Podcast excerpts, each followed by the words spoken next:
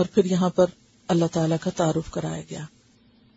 اللہ لا الہ الا هو الحی القیوم۔ لا تأخذه سنة ولا نوم۔ له ما في السماوات وما في الأرض من ذا الذي يشفع عنده يعلم ما بين أيديهم وما خلفهم ولا يحيطون بشيء من علمه إلا بما شاء. وسع كرسيه السماوات والأرض ولا يؤوده حفظهما وهو العلي العظيم. آیت الکرسی کی شکل میں آیت الکرسی جو ہے، یہ قرآن پاک کی عظیم آیت ہے۔ یعنی طویل نہیں ہے، عظیم آیت ہے۔ اس ایک آیت میں دس باتیں کہی گئی ہیں اور اللہ تعالی کی کچھ صفات کا ذکر ہے۔ الحی، القیوم، العلی، العظیم۔ تو اللہ لا الہ الا ہو۔ اللہ تعالیٰ کا مکمل تعارف ہے یہاں۔ کہ اللہ تعالی وہ ہستی جس کے سوا کوئی الہ ہے نہیں، جس کے سوا کوئی خدا ہے نہیں۔ الحی جو زندہ ہے، القیوم جو قائم رکھنے والا ہے۔ یعنی اللہ کے سوا کوئی اور ایسا نہیں کہ جو ہمیشہ زندہ رہے۔ کل منا علیہ فان، ہر کوئی فنا ہونے والا ہے۔ صرف ایک ہستی ہے جو ہمیشہ سے ہے ہمیشہ رہے گی اور وہ اللہ ہی کی ہے۔ وہ یب کا وجہ ربی کا جلال اکرام اور پھر توکل الحی الذی لا يموت وہی زندہ ہے جس کو کبھی موت نہیں آئے گی۔ القیوم، پوری کائنات کا انتظام سنبھالے ہوئے ہے، سب کو تھامے ہوئے ہے۔ اسے کسی سہارے کی ضرورت نہیں۔ سب اسی کا سہارا لیتے ہیں۔ لا تأخذه سنة ولا نوم۔ اور کس کمال درجے پہ وہ ہر چیز کی حفاظت کر رہا ہے اور سنبھالے ہوئے ہے کہ ایک لمحے کے لیے بھی کبھی وہ ان سے غافل نہیں ہوا۔ نیند تو دور کی بات، اس کو اونگ بھی نہیں آتی۔ وہ لمحے بھر کے لیے غافل نہیں ہوتا۔ لہو ما فی السماوات و ما فی الارض۔ آسمانوں میں اور زمین میں جو کچھ ہے، سارے کا سارا اسی کا ہے۔ سب کچھ اسی کی ملکیت ہے۔ مند الذي يشفع عنده الا باذنه کون ہے جو اس کے ہاں شفاعت کر سکے؟ الا باذنه مگر اسی کے اذن کے ساتھ۔ یعنی قیامت کے دن شفاعت تو ہوگی، لیکن جس کو وہ اجازت دے گا وہی شفات کر سکے گا۔ پیچھے آیا کہ اس دن شفات کام نہ آئے گی۔ ہاں ان کو کام نہیں آئے گی کہ جنہوں نے دنیا میں کوئی قربانی نہیں کی، کوئی خرچ نہیں کیا اور اللہ کے راستے میں کچھ نہیں لگایا۔ ہاں وہ جو اللہ کو ماننے والے ہیں اور اللہ کے راستے پہ چلنے والے ہیں، ان کے حق میں شفات بھی ہوگی۔ یا علم ما بین ایدیہم وما خلفہم۔ وہ جانتا ہے جو لوگوں کے آگے آ رہا ہے اور جو لوگوں کا ماضی ہے۔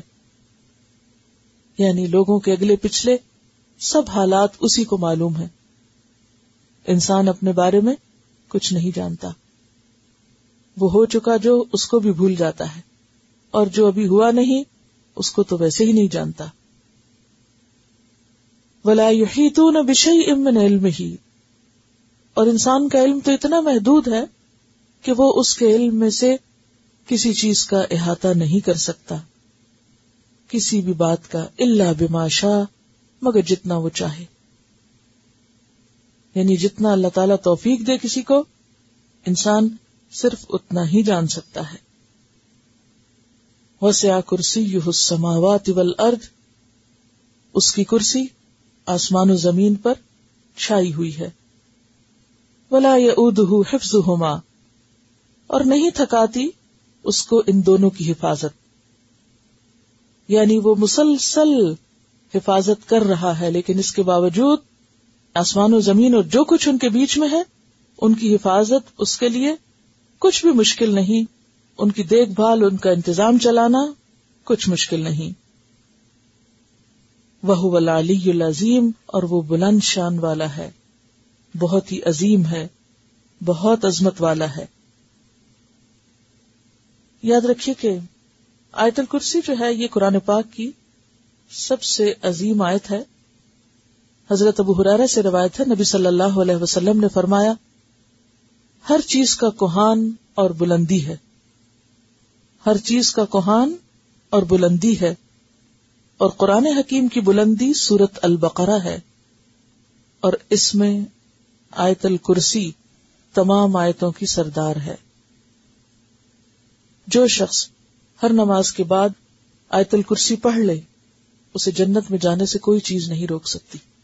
لہذا کلام کیے بغیر آیت الکرسی سلام پھیرتے ہی پڑھنی چاہیے فرض نماز کے بعد۔ آیت الکرسی قرآن پاک کی سب سے عظیم آیت، ایک آیت میں اللہ تعالی کا بھرپور تعارف ہے۔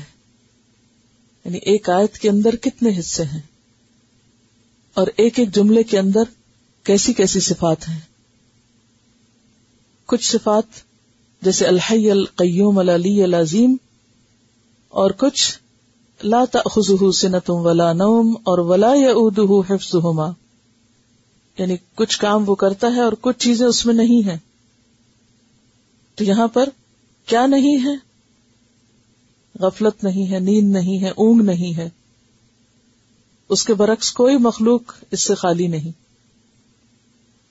اور پھر ولا یا حفظ ہوما اس کائنات میں سب سے بڑی چیز اللہ کے بعد اللہ کی مخلوق میں انسان ہے۔ انسان تو اپنے ماضی اور اپنے مستقبل کے بارے میں کچھ نہیں جانتا۔ اس کا علم ادھورا ہے۔ کہاں یہ کہ وہ باقی سب کو جان سکے۔ اور پھر اپنے آپ کو اس کے لیے تھامنا ایک وقت کے بعد مشکل ہو جاتا ہے۔ آپ دیکھیں انسان بوڑھا ہوتا ہے تو سیدھا چل نہیں سکتا۔ چلنے کے لیے اس کو سہارا چاہیے۔ تو کہاں یہ کہ وہ زمین و آسمان کو تھامے؟ اور اگر انسان نہیں کر سکتا تو پھر انسان کے علاوہ اور کون سی مخلوق ہو سکتی جو ایسا کر سکے؟ کوئی بھی ایسا نہیں۔ لہذا آئندہ کی آیات اور آئندہ کے تین واقعات جو ہیں، وہ اللہ تعالی کے تعارف کو مزید بہتر طور پر واضح فرماتے ہیں۔ یعنی اسی آیت الکرسی کی عملی تفسیر ہے جو صفات یہاں پر بیان ہوئی ہیں، ان کی دلیل ہے لا اکراہ فی الدین قد تبین الرشد من الغی فمن یکفر بالطاغوت ویؤمن بالله فقد استمسك بالعروة الوثقى. لن انفصام لها، والله سميع عليم. لا اکراہ فی الدین۔ دین میں کوئی جبر نہیں۔ کسی کو زبردستی نہیں لانا اللہ کی طرف یا دین کی طرف۔ کیوں؟ اس لیے کہ قد تبین الرشد من الغی۔ ہدایت اور گمراہی الگ الگ واضح ہے بالکل۔ یعنی ہدایت کو پہچاننے میں کچھ مشکل نہیں۔ اللہ تعالی نے ہدایت کا راستہ بالکل واضح کر دیا آپ کائنات میں اپنی نشانیوں کے ساتھ۔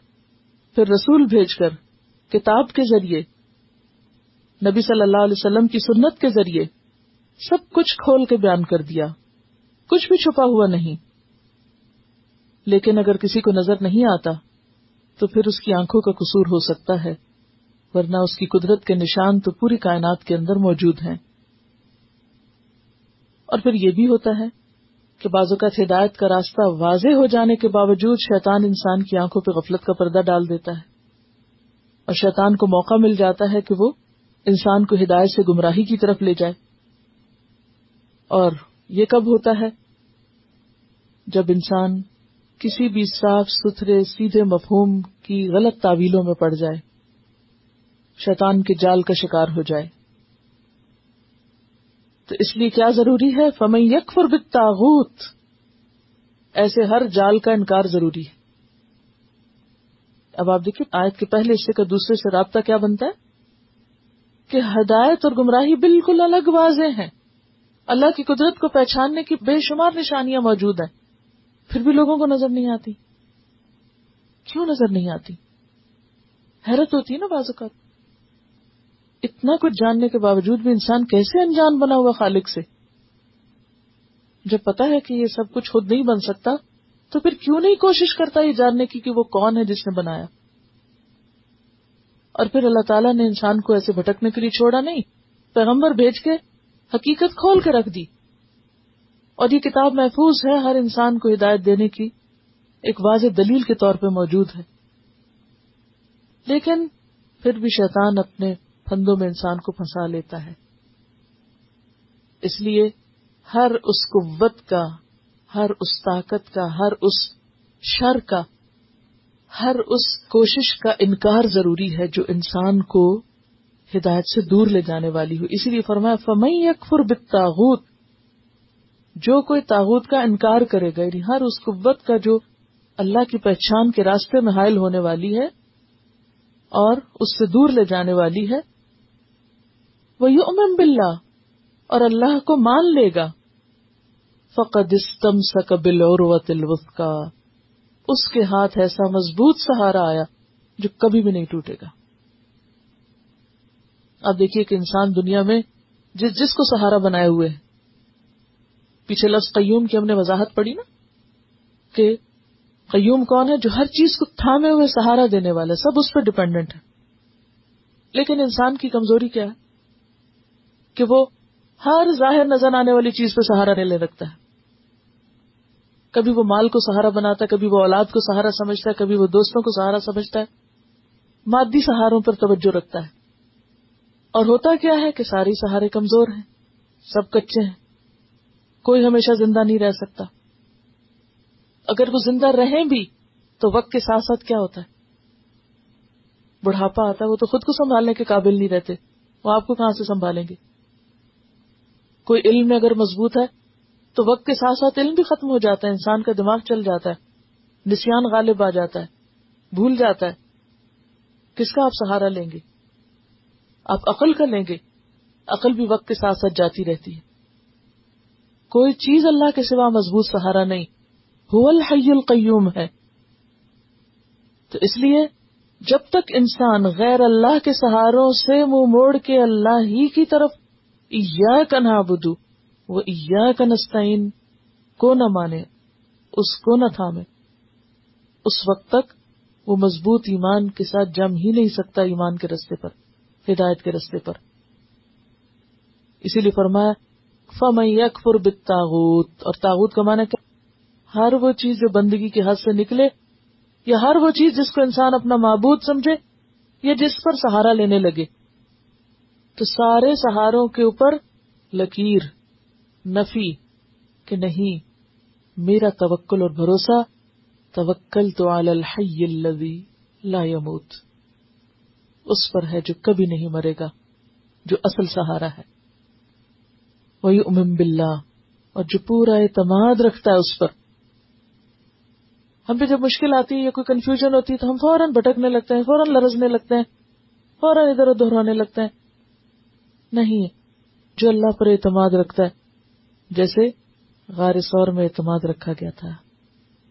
لا تحسن ان اللہ امان جیسے فرعون کا لشکر آتے دیکھ کر اور سامنے پانی کی لہریں دیکھ کر اعتماد اٹھا تھا۔ کل انما یہ ربی سیاح دینی تو یہ اس درجے کا ایمان مطلوب ہوتا ہے۔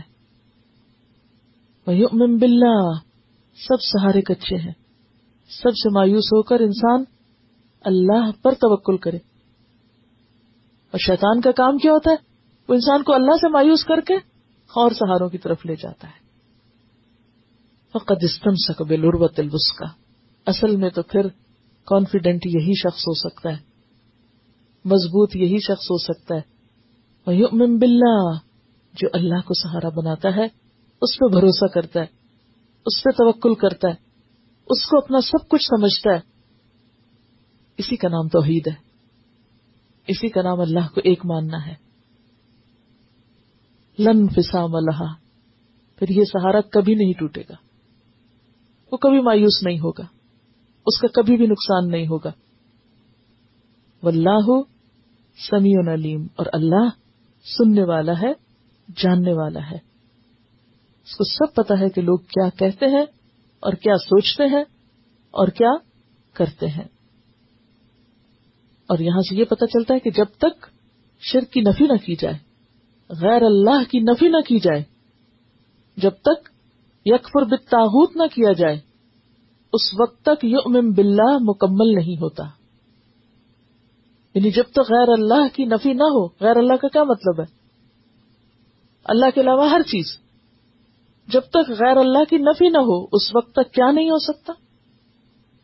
ایمان مضبوط، ایمان کا تھا مان جانا، جم جانا۔ انسان کے اندر استقامت آ نہیں سکتی۔ اللہ ولی الذین آمنوا یخرجون من الظلمات الى النور۔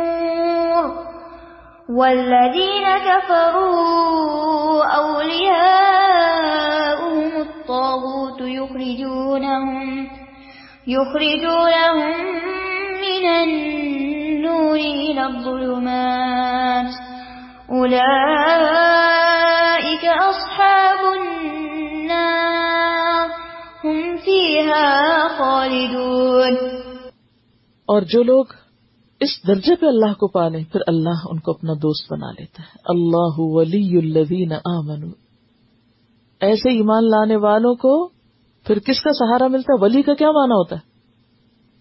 مددگار، دوست، سہارا، ساتھی، حمایتی۔ ایسے کو پھر ایسا سہارا ملتا ہے کہ پھر وہ شخص کبھی نہیں بھٹکتا۔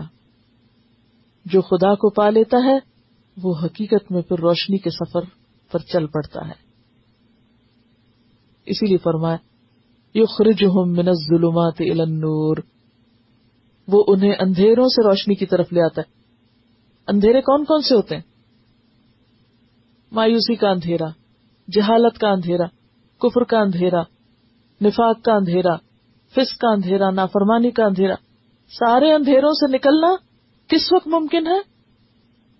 جب انسان اللہ کو دوست بناتا ہے اللہ کو سہارا سمجھتا۔ ہے من الظلمات الى النور۔ پھر اللہ ہاتھ تھام لیتا ہے۔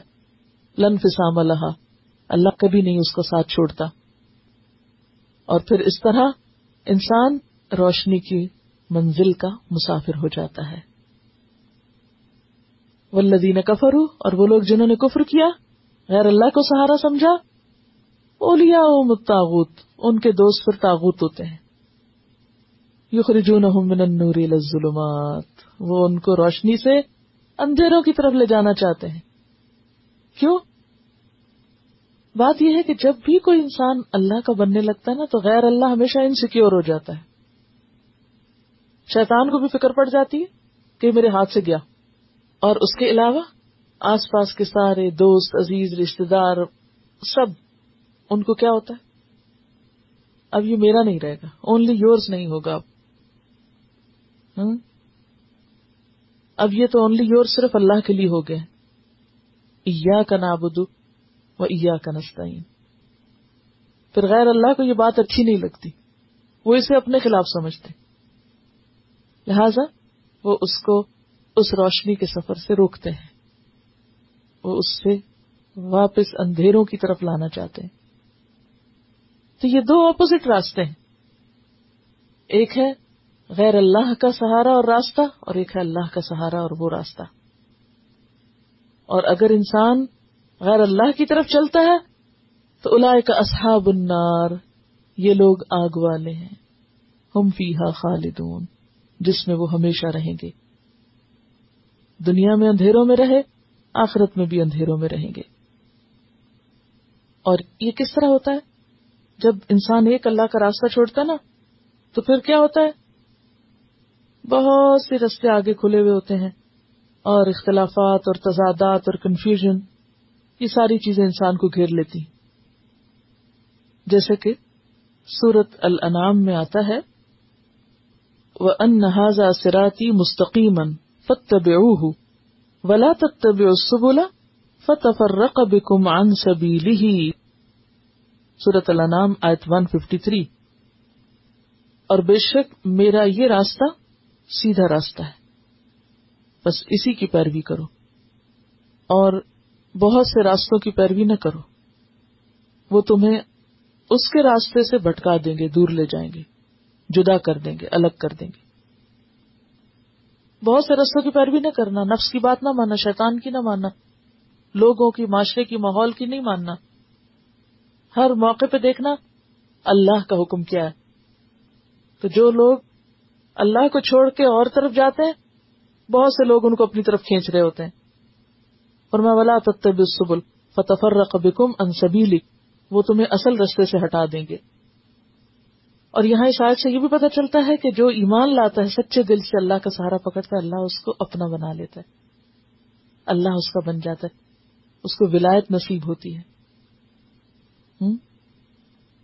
ذالک بان اللہ مول الذین آمنوا وان الکافرین لا مولا لهم۔ اور جس کا دوست اللہ بن جائے، تو پھر ایسا انسان صحیح رستے پہ چل پڑتا ہے۔ تو بات یہ کہ اللہ نے تو ہر ایک کو نور پہ پیدا کیا ہے، فطرت کے نور پہ۔ لیکن ماحول اور معاشرہ اور لوگ اس کو اپنی طرف کھینچ لے جاتے ہیں اور وہ اندھیروں کی طرف لے جاتے ہیں اور انسان حق سے دور ہوتا چلا جاتا ہے۔ اور یاد رکھیے کہ اندھیروں کی طرف جانا کیا ہے۔ دیکھیے، شیطان کے رستے پہ چلنا اندھیرے کی طرف جانا ہے۔ وہ آپ کو کھینچتا کھینچتا کھینچتا کہاں لے جا کے پھینکے گا؟ کیونکہ اس کے پاس تو کچھ پروگرام ہے نہیں آپ کی اصلاح کا یا آپ کی ہدایت کا۔ وہ تو آپ کو نو ویئر اینڈ رستے میں جا چھوڑے گا کہیں۔ انسان کا نفس کہاں لے جاتا ہے اس کو؟ اگر آپ نفس کے پیچھے چلنے لگ جائیں، کہاں پہنچیں گے؟ ذرا منزل بتائیے۔ ہاں؟ جو بھی لوگ اپنی خواہشات پہ چلتے ہیں، وہ دنیا میں ہی کیسی کیسی مصیبتوں میں جا پستے ہیں۔ اچھا شیطان نے بھی لا بٹکایا چھوڑا۔ فل اردی حیران وہ آیت آتی ہے نا۔ پھر اس کے بعد آپ دیکھیے، نفس۔ نفس کے بعد لوگ۔ آپ اگر لوگوں کے پیچھے چل پڑے تو لوگ کہاں جا کے چھوڑتے ہیں آپ کو؟ نو پھر این بیچ میں آپ کو کچھ پتا نہیں کہ آپ کو اب کیا کرنا ہے۔ وٹ نیکسٹ ہاں؟ تو اللہ کے سوا جس کے بھی پیچھے آپ چلیں گے۔ آپ کہیں کے بھی نہیں رہیں گے۔ کوئی آپ کو پناہ دینے والا نہیں۔ اور پھر آپ دیکھیے کہ جب انسان اللہ کے چھوڑ کے شیطان کے رستے پہ چلتا ہے تو وہ اس کے غلط اعمال خوبصورت بنا بنا کے دکھاتا ہے۔ حالت یہ ہوتی ہے انسان کی کہ ایک گنا کرتا ہے تو دل پہ سے نکتا لگتا ہے۔ توبہ نہ کرے تو پھیلنے لگتا ہے۔ اندر اندھیرا ہے، لیکن شیطان اس کو خوشفہمی میں مبتلا کرتا ہے۔ تم تو بہت اچھے ہو۔ انسان اپنے نفس کے پیچھے چلتا ہے قرآن میں کیا آتا ہے؟ ان نفسا امارا تم بسو نفس انسان کو ہمیشہ برائی کی طرف لے جاتا ہے۔ خواہشات نفس انسان کو ہمیشہ کھڈے میں گراتی ہیں جا کے۔ اب اس کی مثالیں آپ خود سوچ سکتے ہیں کہ کیا کیا خواہشات نفس پھر انسان کی انا ابھرتی ہے۔ گھمنڈ، تکبر، خود پسندی۔ پھر انسان کے ایمان کے بجائے انکار۔ انسان کوئی سنجیدہ طریقہ زندگی اختیار نہیں کرتا۔ انسان گلی گلی بھٹکتا ہے اور بھٹکتے بھٹکتے دنیا سے چلا جاتا ہے بے چینی اور بے قراری کی حالت میں۔ اس کے برعکس تو سچا ایمان ہوتا ہے انسان کو ایمان، اعتماد، یقین اور سکون عطا کرتا ہے۔ چاہے دنیا میں کیسی کیسی اندھیریاں چلی ہوئی ہوں، لیکن انسان کے دل کے اندر ایک یقین کی کیفیت ہوتی ہے کہ میرے ساتھ میرا رب ہے، وہ مجھے تنہا نہیں چھوڑے گا۔